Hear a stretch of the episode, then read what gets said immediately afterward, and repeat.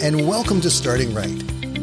I am Danny Mack, and I'm going to be here every Monday to Friday to help you get a great start to your day.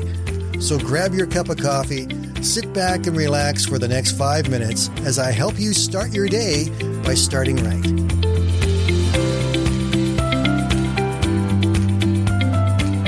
Very easy for us to sometimes feel that we are living a life of insignificance, particularly when there's so many things that are going on around us that seem to be overwhelming the world and creating so many distractions.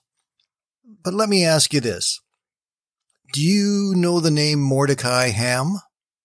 How about Sam Wolgemuth? Do either of those names ring a bell to you? Probably not. Those are two people we probably haven't heard about, but they have some significance that I'll tell you in just a minute or two. But first of all, let me tell you this story. Back in the late 1800s, there was a man by the name of Michael Costa, who was the conductor for the London Philharmonic Orchestra.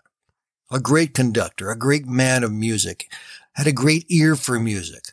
He was one of these guys, though, that ran the orchestra almost with a military precision. He had an iron fist over what was taking place. And quite frankly, that's not hard to understand when you've got 50 people playing different kinds of instruments and you're trying to get them all on the same track. You probably have to be kind of tough to make sure that they get to the right place doing the right thing. There's an often repeated story about him leading a rehearsal that included the orchestra and also a large choir. About halfway through the session, the trumpets were blaring, the drums were rolling, the violins singing their melody, and the chorus singing away there was a piccolo player who said to himself, What good am I doing? I might just as well not even be playing. Nobody's going to hear me anyway. So he kept the instrument to his mouth, sort of faking it, but he didn't make any sound. And within moments, Michael Costa cried out, Stop, stop, stop. Where's the piccolo? Where's the piccolo? Piccolo was missed by the ear of the absolute most important person of all. In 1 Corinthians chapter 12, starting in verse 12, it says this, just as the human body is one, though it has many parts that together form one body, so too is Christ. For by one Spirit we all were immersed and mingled into one single body. And no matter our status, whether we are Jews or non-Jews, oppressed or free, we are all privileged to drink deeply from the same Holy Spirit. In fact, the human body is not one singular part, but rather many parts mingled into one. So if the foot were to say, since I'm not a hand, I'm not part of the body, it is forgetting that it is still a vital part of the body.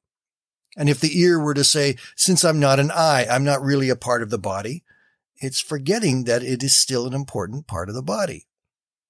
Think of it this way.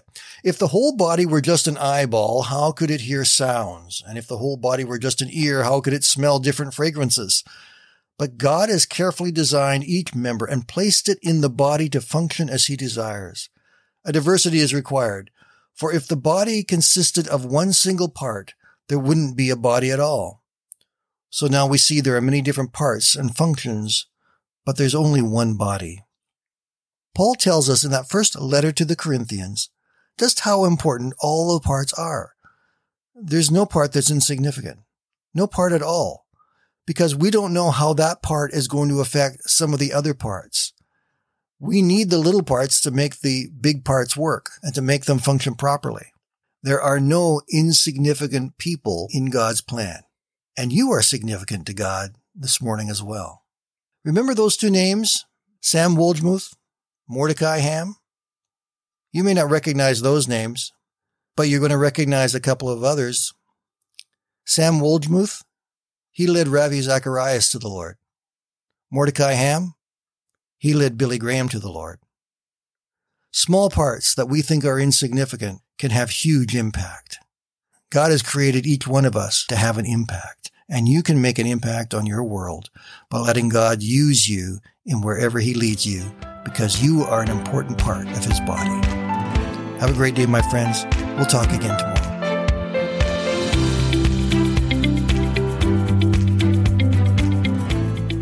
Thank you for listening today. And I invite you to join me Monday to Friday right here on Starting Right with Danny Mack.